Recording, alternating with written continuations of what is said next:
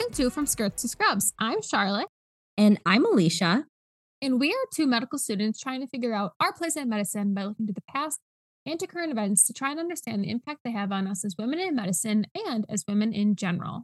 Yep. And you can find or follow us on social media. We're on Instagram and Facebook, which is at From Skirts to Scrubs. We're on Twitter at FSTS underscore podcast. And then you can also check out our website for more information on our episodes, show notes, sources, merch, and more. And that is from skirts to scrubs.com. Yeah. And you can also subscribe to us on whatever your favorite podcasting app is. You can also leave a rating and review. Um, Apple Podcasts is the best place for both of those things, and you can leave ratings on Spotify. Yes, you can. Alrighty. Episode 42. We're talking about sex ed, sexual education through the ages. Ooh. I know. I'm excited about this episode. It's really funny. but okay, so today we're talking about sex ed through the ages. And the thing is, is, you know, when we think about sexual education, we often think about like health class or the class that they teach in school. But of course, you can't just type in like sex ed class history into a search engine because that's going to really only take you back like about a hundred years.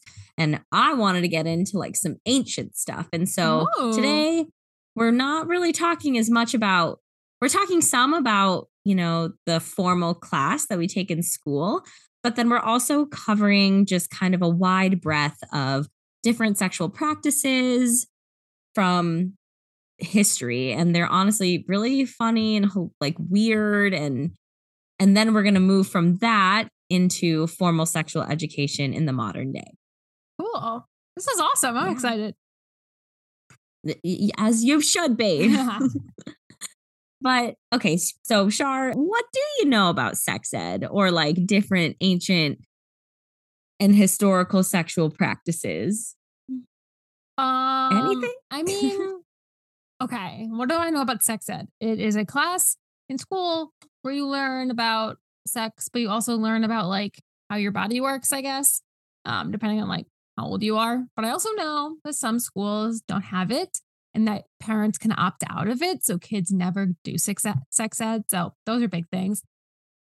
Okay. And then the second thing, sexual practices in history. I do know a lot about like Roman sex and Roman like sexual practices. So niche. So niche. so niche. Just mainly about like men with men, basically. About like the mm-hmm. relationships that like boys and like adult men would have in Roman society and like how it was like a mentorship thing, but there was like sex involved, but it wasn't penetrative sex. A- A lot goes into it, but like I know a little bit about that from college from one of my classes I took. So well, very niche, like you said. That is so, mm. so specific. Yeah. But all right. So you knew like, you know, kind of a lot, but also like very little. Yeah, So that's great. Lovely. Well, let's just dive right in. Okay, let's do it.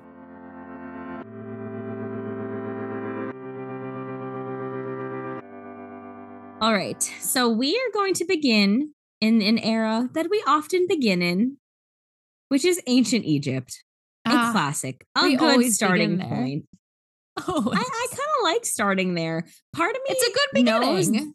uh, part of me knows I could dive into like Mesopotamia or something more ancient, but sometimes I just like to start with Egypt. It's So just it's the a comfortable Egyptians- place to start at this point. It's it's yes, yes. We do what we know. So the Egyptians, as we know, were very advanced and very intelligent and you know, they believed that the very first Egyptian god named Atum created himself, but then he had no wife. And so he created his sons through masturbation. oh, Just outright master. I know, great, great way to start. We we came out of the gates really hot here. okay. Another god named Min was thought to be the primary male fertility god. And so in ancient hieroglyphics, it's been found that he has had a permanently erect penis. Ow. That sounds painful. I know. You need Uh, see painful. urologist. I know that's called priapism. But no, that that was like if you look up Min, the ancient Egyptian god, he just has like a permanently erect penis. And Wow. essentially, if a man, like an ancient Egyptian, was having issues with impotence or um like trouble with erections, he would have to make a offering of phallic shaped figures to this god. Yeah that was that was like what he had to do. And then this god was also like randomly associated with egyptian lettuce. Just lettuce, like Egyptian salads. no now i think it's just a special kind of lettuce slash i don't know if this is actually it's not real it's not like romaine lettuce but um the plant that they refer to as egyptian lettuce i guess emits this white milky kind of sap and i guess that looked like semen and so Oh, okay. they were like oh he's also the god of this egyptian lettuce My mind immediately with like milky, I was like gonorrhea, like right away. My head.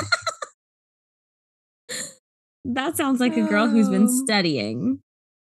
But in ancient Egypt, adultery was punishable by death, Wow. but they were super into porn there. So porn, they would have like like porn hieroglyphics. Like, what? Yeah, yeah, yeah. And they were like pretty explicit, if I'm being honest. Oh I my was god. the web the site that I was reading this on had some examples and I was like, this is quite explicit. wow. Um, and then the last little tidbit about ancient Egypt that I thought was really funny was um that and it's my favorite is that they often use sex in their insults of people. What? so- what does that mean? so, so they would insult people by saying things like, May you copulate with a donkey. May a donkey copulate with your wife. Oh May Oh your God. child copul- copulate with your wife. Oh, It's just big a no. lot, just a lot of copulation with Wow. donkeys and wives and children. Yeah, and it Mm. was like a very major insult to give another person. Yikes! I know. Don't do that.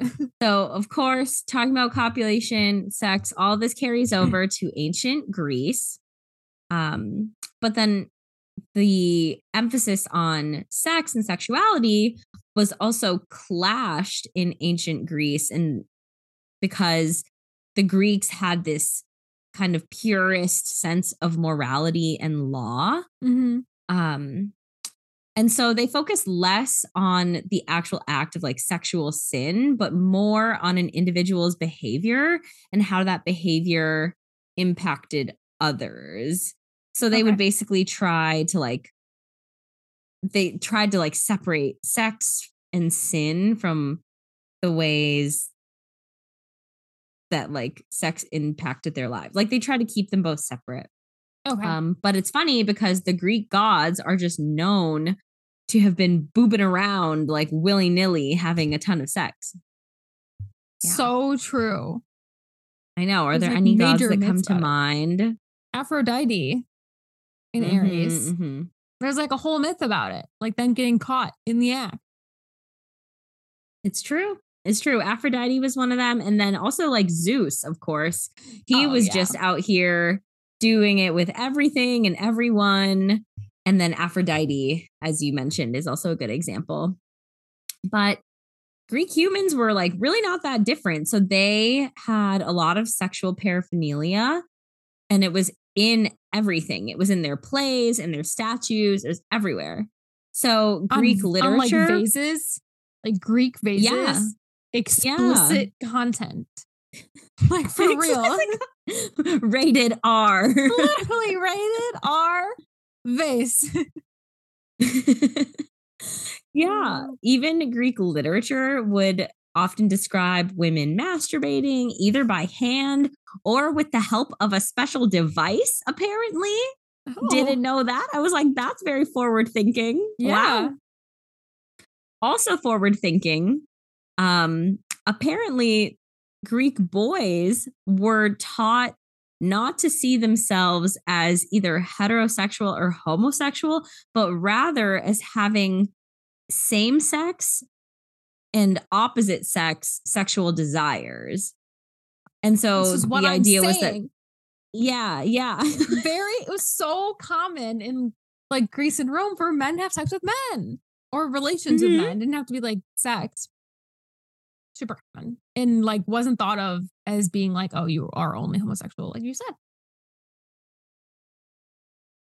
Yeah, no, exactly. The, and the idea is that having these desires of wanting to have same sex or opposite sex sex could exist in the same person. Um, and so basically, I know, basically, like same sex sex was essentially a sexual act alone. It didn't define the type of person. And it's interesting because the Greeks believed that since women were inferior beings to men, unfortunately, a man who wanted to love truly in the purest sense of the word had to love another man. Interesting. I know. Hmm. But overall, the ancient Greeks saw sexual pleasure pleasure as a natural and healthy part of life. And the concept of sexual sin just didn't exist. They just kept all these things like they kept that concept very separate from what they believed. And I was like, oh, that's pretty cool. That is really cool. Um, flash to ancient Rome. What ideas come to mind when you think about sex and Rome, Charlotte? Not the whole concept of same sex sex, but more just like what do you think about when you think about Rome and sex?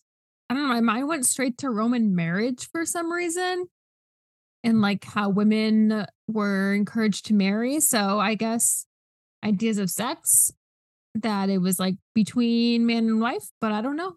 Okay. I mean, you know, not actually not that far off. So I think something when we think about ancient Rome or ancient Greece, I think often, you know, the first thing that might come to people's minds is um, this idea of like very promiscuous people. People are hooking up left and right without a care.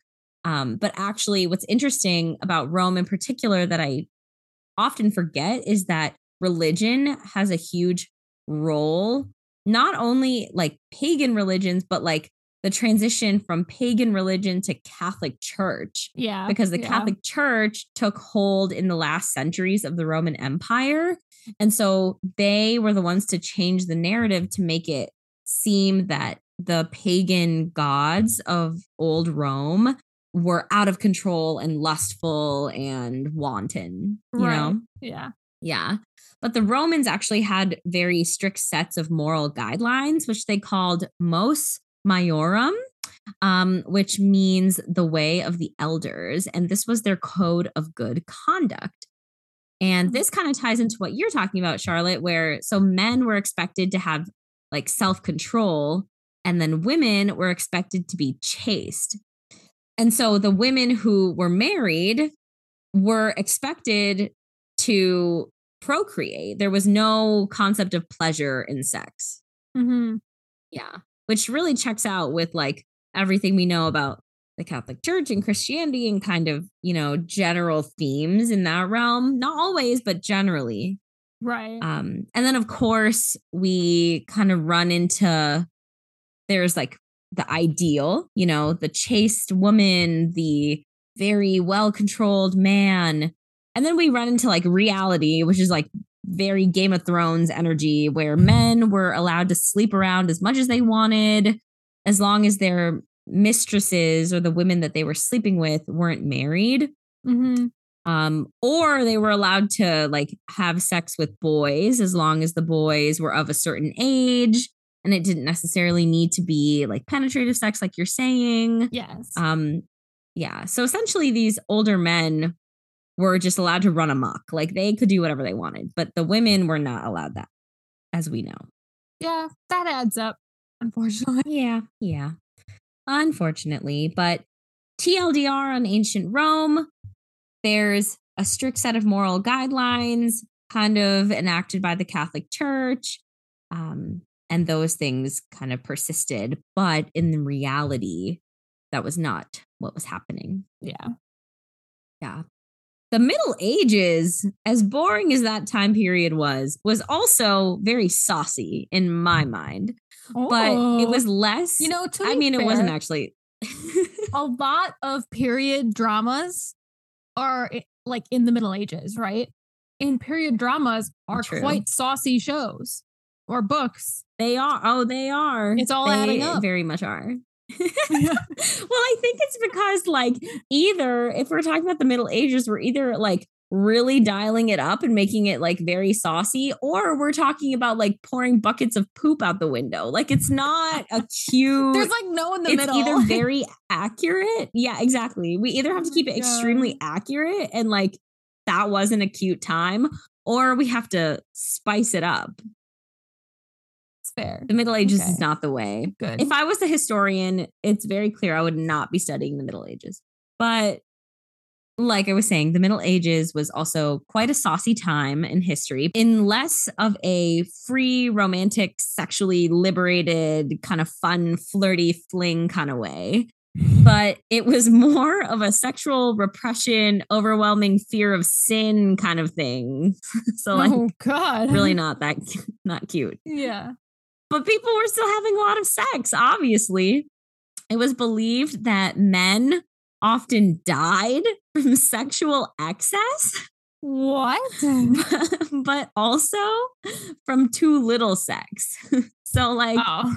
So both once again, only extremes. only extremes. And this apparently came up a lot for the monks in the Middle Ages. Because they We wouldn't do- have we don't do because they had a lot of sex. Which one could it be? it's because they were celibate, because they were Uh-huh. celibate. There we because they weren't having a lot of sex. And honestly, like we don't talk about the monks enough. Like we got to do we got to do them more justice. but I found a quote that I thought was really funny. So the quote goes, having desired a woman 70 times before matins, the monk died. His autopsy revealed a brain shrunk to the size of a pomegranate and eyes that had been destroyed. I don't know who this guy was Oh or my who God. did his autopsy, but They were they need a new they need a new pathologist. literally take away that man's possible. license. Snatch that away. Oh God. Yeah, no. But no, I guess these monks were really these monks were really down bad. Yikes. Well, I'm sorry, monks. You gave your life for nothing, I guess. I know. It's I have a so. shrunken brain. But overall, the monks and others who had too little sex were clearly not doing well, and that's the moral of that story. So let's jump forward. I don't know what happened between the Middle Ages and like the 17, 1800s because there was just like n- I could not find any information on I that. mean, that Um, makes sense, honestly. Like that's kind of the a hole in history. You know, it was like the is like after the Middle Ages, and there was like, yeah. That's a whole other historical discussion. But yeah, adds up for lack of knowledge. yeah. But jump forward in time to the 17, 1800s.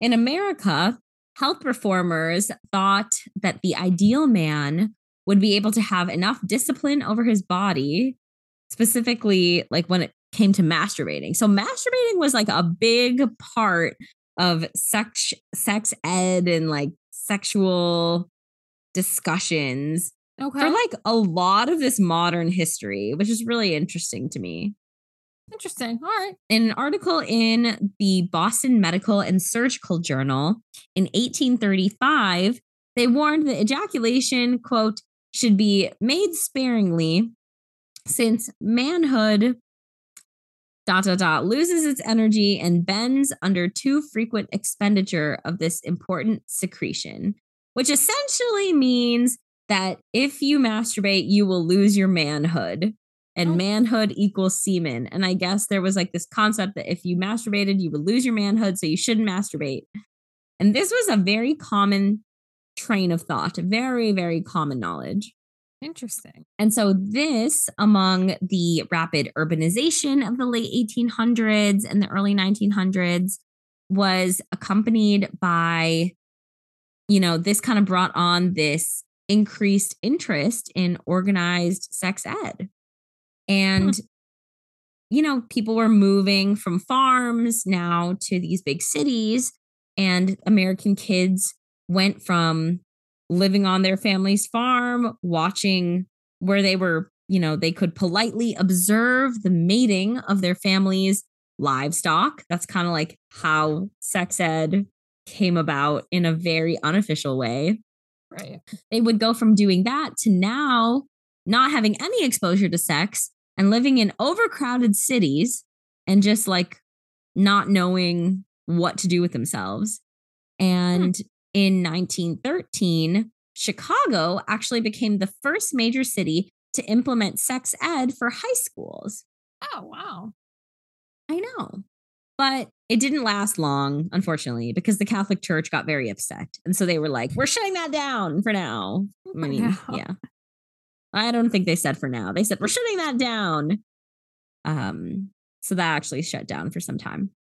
But funnily enough, it wasn't until something else kind of ramped up in rates that sex ed kind of came back into play. Can you guess what that thing was, Charlotte? We did a whole episode on it. Venereal disease. Venereal disease, a classic Venereal. sexually transmitted infection. Uh, yeah, I don't know. But yeah, I mean, it wasn't until STI started kind of running rampant during World War One that the American government wanted to pursue kind of promote sex ed. So the earliest sexual education film was called Damaged Goods. That's good. That's I like that. that would be like a Netflix documentary now. Yeah. yeah. Oh, I know. Wouldn't it? Yeah. Um, mm. It's called Damaged Goods, and it warned soldiers of the consequences of syphilis specifically. Okay, and then in good. the film, a man has sex with a prostitute the night before his wedding, gets syphilis, passes the disease on to his newborn baby, and then commits suicide. there are so many things to unpack right here. Where did the baby come I from? Know. His wife. So quick. I mean, it wasn't like it, it's a whole movie, Charlotte. I just gave you the synopsis. I give you a one-liner. Like, oh like, do you need to do you need me to walk you through this? He had sex with a prostitute. He had his wedding. He gave his wife syphilis. His wife gave birth to a baby with syphilis, and then he oh. committed suicide because he gave his baby syphilis. Wow. That's tragic. Did that check out? It checks know, right? out. It checks out now. Yeah. It it does. It does. But that was damaged goods. There you go, ladies and gentlemen. Wow. No. In the 1920s, schools started to reintegrate sex ed into their curricula. They would warn students about masturbation, particularly boys at the time, saying that it can seriously hinder a boy's progress towards manhood. There's a lot of emphasis on manhood and okay. losing it. Um, they also tried using older media and literature to teach students about puberty and sex. And so that's where the birds and the bees kind of came in. Oh.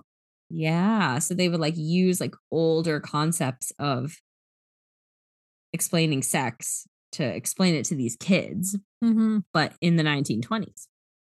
Yeah. Um, sex ed really exploded from the 30s to the 60s. So, in the 1930s, the US Office of Education started publishing materials to help train teachers in sex ed. In the 40s and 50s, there were courses about human sexuality, which started popping up in higher education. So you could take kind of sexuality courses in college and beyond. Mm-hmm. And then in 1964, Mary Calderone a physician and former medical director at Planned Parenthood, founded the Sexuality Information and Education Council of the United States, Oh, which wow. is essentially Didn't even know that existed. yeah, it's actually a national nonprofit organization that is dedicated to affirming kind of sexuality and that sexuality is a fundamental part of health and it's um just like a nonprofit that helps promote sexual education, which is Oh. really cool. That is cool. Yeah. Good job, Mary. hmm Oddly enough, some of the most resistance to the sex ed movement came in the late 60s and early 70s, which is kind of counterintuitive because that was like a Yeah. very progressive time. Yeah. Yeah, it's weird. But it's because sex ed became political at that time and there was so much, you know, political stuff going on. It joined that. which is interesting space. because I feel like that time was a time of like sexual freedom at the same time. Yeah. Yeah, it was. Maybe But that was also- the backlash is taking away sex ed. Yeah. I think it was that. I think it was that because sex ed in a formal setting, especially because at the time, sexual education wasn't for adults. We were teaching, you know, teenagers about it Yeah. and still are. And so when we're teaching anything to kids, it comes more from like a government perspective rather than like a cultural phenomenon kind of perspective. And so it was the religious conservatives who were building a movement around kind of anti-sex ed sentiment uh, because they didn't approve of discussing sexual instruction in public schools in particular so that kind of that makes sense with what we're saying Okay. i don't know if they thought i don't know what they thought was happening in sex ed like if they thought their kids were watching porn or whatever but they were just really not into the whole teaching kids about sex thing Oh, yikes. yeah, they said that sex ed was promoting promiscuity and sexual, I mean, and moral depravity.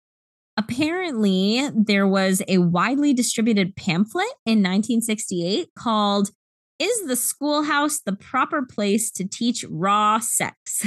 Raw sex. yeah, I kind of love that title. Like, what a direct title. Hey, it grabs the attention, Um, honestly. It it really does. And there were rumors apparently that teachers were encouraging students to be gay, to strip, and to even have sex in front of their classes. So like they literally were painting a picture that was like worse than porn. Oh my God. But anyway, these religious people really scared the living crap out of parents. But things did get better eventually in the 1980s. And this is kind of a hard question, but can you guess why things may have gotten better in the 80s, Shar? What happened in the 80s? Oh no. Um. It was like a medical Oh, I don't. phenomenon, a public health HIV. HIV. It was the AIDS and HIV pandemic. Um, so every state passed mandates for AIDS education. And so they needed to have sexual education for that reason. Mm. Now it's like, okay, we need to have sex ed, but how do we make sex ed fit the religious kind of standards? Well, conservatives started a movement to rebrand sexual education as abstinence education. Mm, okay. So that was kind of where this like was born from and it's interesting because also at the same time there was a lot of discussions about masturbation again and whether that should be promoted to decrease riskier sexual behavior. Oh, interesting. the idea. I know, right? It's like opposite than before. Yeah, yeah, because now they're kind of faced with the fact of like, okay, we can't avoid people having sex. We can't stop talking about it. So, what should we do to kind of help not necessarily improve sex practices, but more so decrease rates of this disease? Mm-hmm. And so they were kind of forced to talk about it. Right. And the idea was that if we did increase or allow men to masturbate, then maybe they would engage in less overtly risky behavior, whatever that means. Okay. I don't think they understand how sex really works, but that's I was fine. gonna say, where's the evidence based studies for this? yeah, there's no evidence. There's not, not good question. No. It's interesting that there's no way to like completely ban discussion on this topic. And so instead they would just promote like fear-based abstinence only sexual education as like the next best option. right. Yeah. Now, several things have changed since that time, but a lot has honestly stayed the same. So, for example, we now know that we have a much better ex- understanding of HIV and AIDS. So now there's like a lot of different discourse around the disease and its relation to sexual education. Like, honestly, with re- the really good antibiotics we have now, the good antiretrovirals, and then the good understanding that we have of, you know, other STIs, HIV, AIDS, there is like less discussion about it, I think, in relative to what they had to do before. hmm And so that's something that's changed. STI awareness, as I briefly mentioned, has also improved, but it's not perfect by any means. hmm And then birth control isn't illegal anymore because that was the thing. Yeah. And so now it's discussed more often, probably not as much as it should be, but like that also plays into, you know, different sexual practices. But still, regardless of all of this, abstinence only is the most common approach to sex ed today. And depending on where you live and the beliefs of your community, you might not even get that. Yeah. But sex ed overall is just a weird concept. And it's really interesting to look at it through the ages because the ways we understand and discuss sex have changed. And of course, they continue to vary across the world. But one thing is definitely certain that the more clear and honest that we are with our young people about sex and how to practice it safely, the less unintended and often dangerous consequences are experienced and, and that benefits all of us. So that's kind of like the heavy message I wanted to leave us with and the important Yeah. one. But I wanted to end on a light note because Okay. this topic is just like truly so funny. And so I wanted to read you some questions that real students, real teenagers have asked in their sex ed classes. Oh, I have one I can add that I remember someone asking in my sex ed class. So go ahead. Oh my God. Okay. So these are questions about puberty and anatomy that people have asked. Where do boys put tampons? Is it normal to have one very long pube? Why? just one. Like I That's think so good. Like, is it normal to have one that's like way longer than the others? Why does my vagina look like roast beef? I love this one. If a boy kicks a girl in the vagina, can his foot get stuck? and then why them girls got so many holes? um, wow. Where did you find these other- questions? There's a website. it's called teachermisery.com. That's so good. I need to look that up. I know. So these are TMI sex ed questions. So the first is if sperm if sperm don't have eyes, how do we have eyes? the next question. Can you keep sperm in a jar like pets in a fish tank? and then my last question is that someone, a real child, asked Is it okay to be naked on a wrecking ball? Asked that in sex ed Uh, class. No. So I have so much faith in the um, future of our country based off of these questions. I remember someone in my in my sex ed class in middle school asked, "Can you have ear sex?" yeah, they asked that on this website too. Maybe it's Yeah. that kid. You never know. Maybe it was. I think it's just a common question. I think we were talking about like different types of sex you could have. And he was like, well, why not the ear? That's so funny. Well, anyway, we can get into our questions. yeah, let's do it.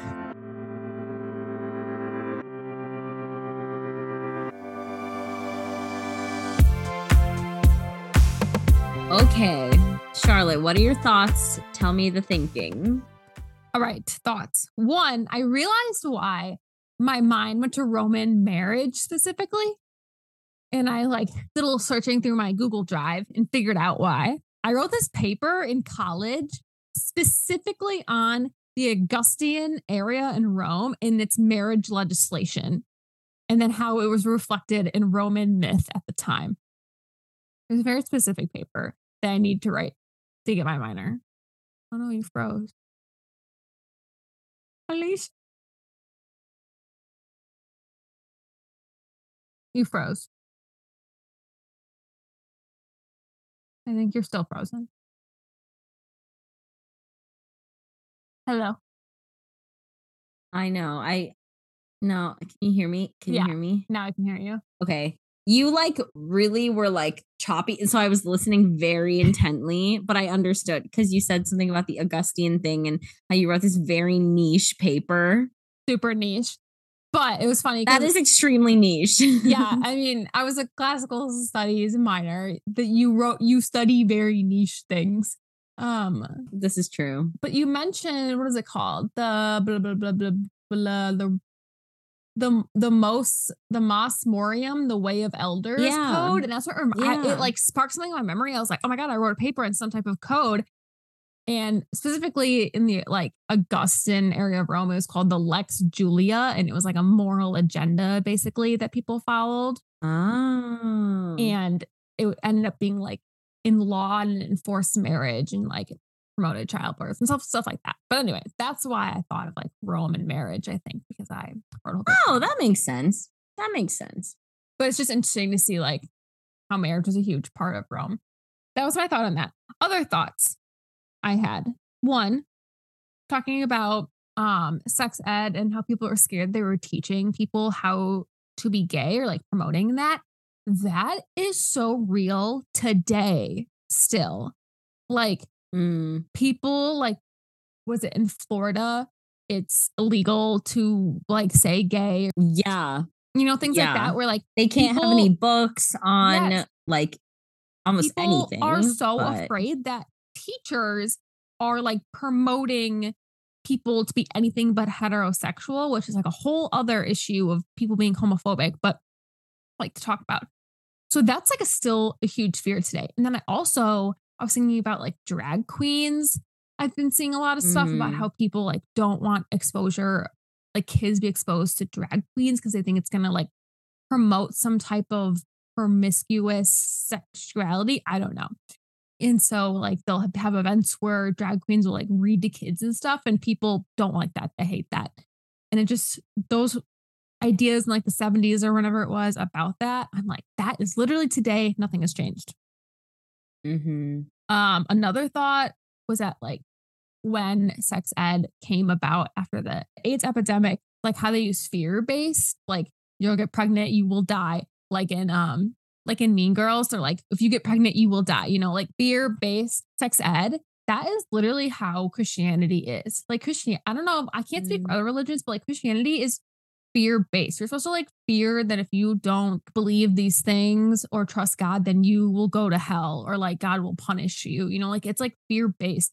So it's interesting that the people who pushed for sex ed to be a certain way is also fear based. So I just saw that connection really well there. And I'm sure this is like among other religions. Too, I don't like, know, so I can't speak for other moral code. religions. Yeah, but- very valid. I mean, I'm not going to try to either, like naming specific religions, but I I feel like any religion that has like a very strict moral code of like there is punishment and reward, like also likely has Yeah. a similar. But it's interesting that like conservative and religious peoples who influenced how sex ed is taught, a core part of the religion is reflected in sex ed now without actually talking about Yeah. religion, I guess. It's so true. I mean, I've never really like given much thought to like why we're so like abstinence heavy, but like upon learning about it, I'm like, yeah, I I understand that it's like based in religion Yeah. because why else would it be so stringent if there weren't such like high stakes, quote unquote, high stakes in terms of like punishment and reward of like going to hell versus going to heaven. Yeah. So. Just the last thing you you kind of like mentioned in passing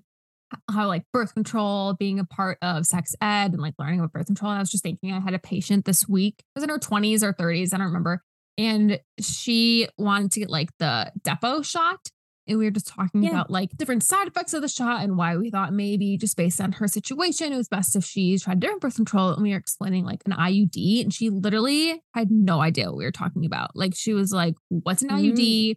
Where does it go?" And I was like, "Oh, like it goes in your uterus." And she was like, "Excuse me," like just shocked, didn't know anything about the IUD, and I was just baffled coming out of that interaction. Like most people I know have IUDs. I thought that was interesting, and then I I was thinking about like birth control education in general. And those are all my thoughts. Those are some great thoughts. Thanks. They were very specific this week. Really paying close attention. I have very specific thoughts about this topic. Going off of your thoughts and stuff that you uh, touch on a bit on the in the episode, what was your experience kind of with sex ed and how did your experience fit into or maybe kind of go outside of some of the narratives that we've talked about in this episode regarding sexual education. Couple memories of sex ed. I have like one memory of talking about periods and stuff like that. I know at least my elementary, I can't remember like distinctly, I guess, but I know it was abstinence based sex ed. Mm-hmm. I had that one memory of the ear thing. So it was funny. So we must have been talking about actual sex then. I think that same class we watched like a birth video.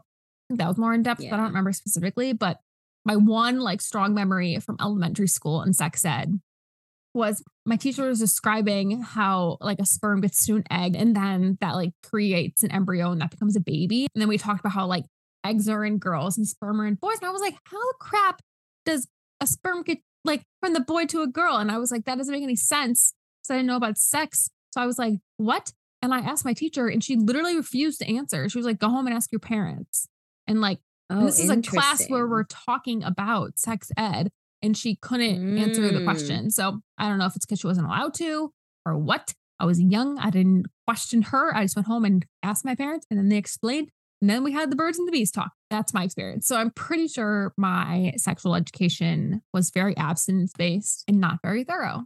I went to four different schools growing up a different kindergarten, then my elementary school, then my middle school, and then my high school. They were all different school districts elementary and middle school were two different school districts. So diff- different sex ed programs to begin with. And still, like across the two, not amazing. But they I was consistent. Right? Yeah, like consistent, not being amazing. Definitely learned more in middle school, but I don't know if that's because of how it goes or the different schools. I don't know. But those are my mm. experiences. Mm. I was trying to think back to my sex ed experience as well. And I just remember there's one very vivid memory where we all had to go around and say the word breast and not laugh. but like, it's yeah, not I, I couldn't say I could do that today. If we were I made mean, to sit in a circle with your peers and say breast without laughing, it'd be the most ridiculous exercise ever. Yeah. Everyone like, would be laughing. That's exactly like how I feel about it now. Cause at the oh time I was like, I'm very mature. Like I can definitely say breast.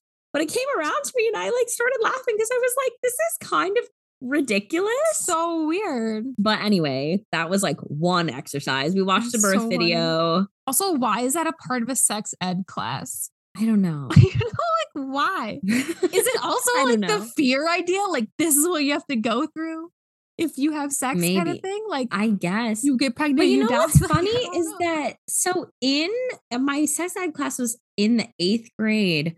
But I, in that class, it was really more of a class on like puberty and yeah, like which I feel like they usually combine. I would think that, but actually now that I'm thinking more on it, the first time I really had any kind of like contraceptive talk, which is like a loose like term, was in my ninth grade health class. Mm. That's like the mm. required health class that you have to take for a semester in high, high school. school. Yeah. I took it as a freshman, but I was like, what if you were a senior taking this? Like, yeah. either you had to learn it before, which you probably did from some other source, or you're only learning it for the first time as a senior.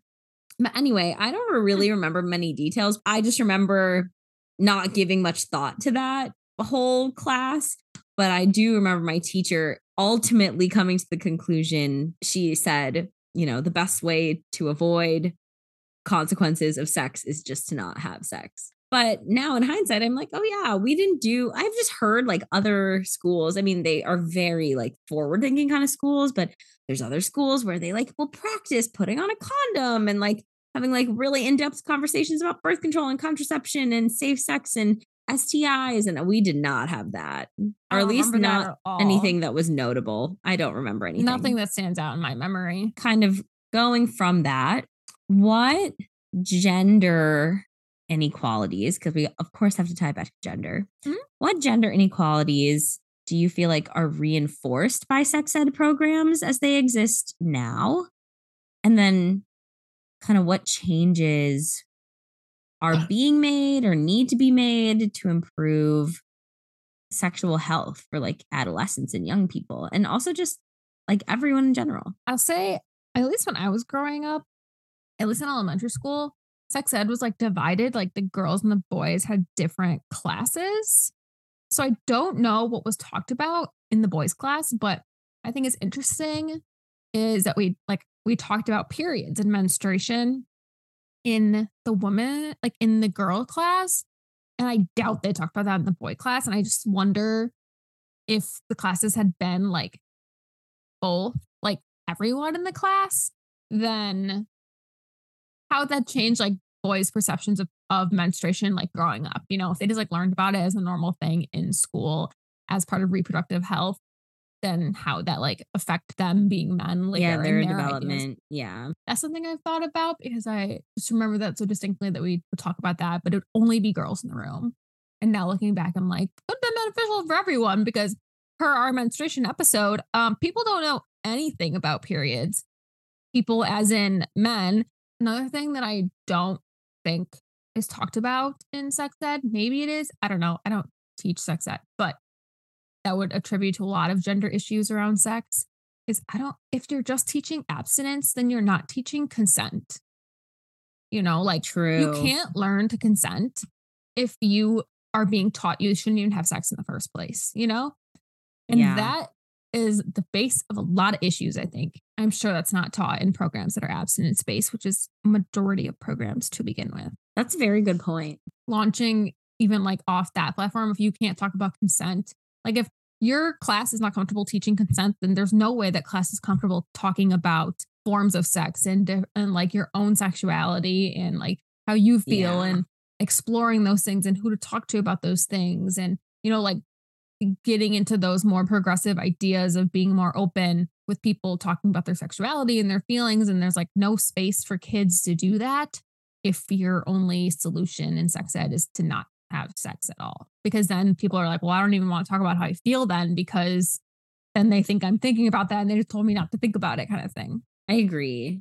And I think something that came to mind for me in terms of like gender inequality is just this through line of like a moral double standard where like women need to change their behavior so that men can act responsibly. Yeah. And I feel like the only thing that was in history mildly affecting men was this thought of like, oh, should they or should they not masturbate? That was like mm-hmm. the biggest thing they had to grapple with. But nowadays, like this moral double standard definitely does exist because there's so much onus on like women needing to change their behavior. And then, yeah, other things I was thinking about were like you mentioned discussions about like sexuality that I think could be I don't know. I mean, I haven't been in high school in a long time, so I don't know what has changed. Probably not that much, but like, I don't know if that's a portion of sex ed, and I think it should be. And then yeah, also just know. like informed decision making, which kind of ties into consent and like being able to, you know, make decisions for your own sexual health for yourself.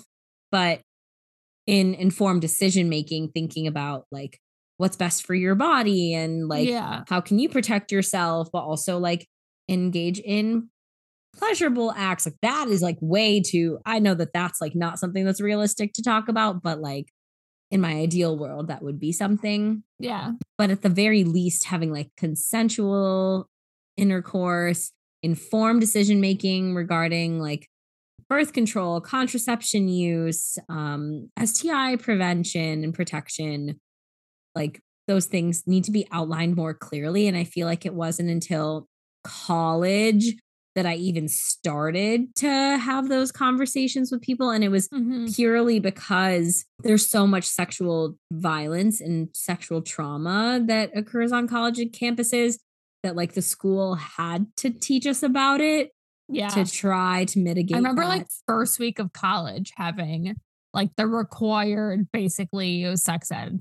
Like I remember them like actually demonstrating how to use a condom, which I feel like I've never, I never saw growing up in a sex ed class. I saw it in college first week. But imagine how much better that would be if it wasn't like a required task that you had to blow through to like enroll in school and just like had it as part of your education.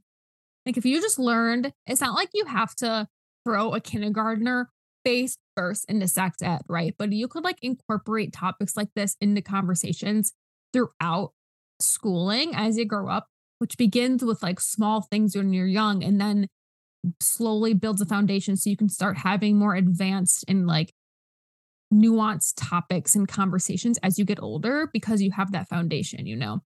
Like it shouldn't have to be a shock for college students to learn about consent and learn about like sexual assault and things like that. Like those are things they should ha- have been talking about in high school because when they were five, they learned that you are allowed to tell someone, no, you don't want to hug someone and they go in to hug you. You know, like that's consent for a yeah. five year old.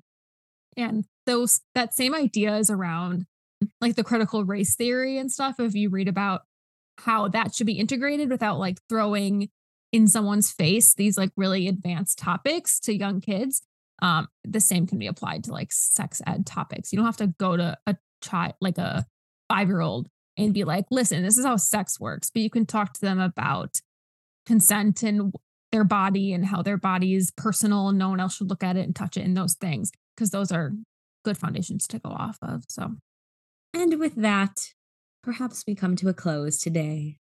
So, if you like that episode and others, you can subscribe to our podcast. We're available on all the podcasting apps you can leave us a rating and review, and Apple Podcast is the best place to do that. Yeah, you can also follow us on social media. We have Facebook, Instagram, Twitter, all those things. Um, it's in our bio if you want to find them. And then um, we also have a website, which is from scrubs with more information, show notes, sources, merch, etc.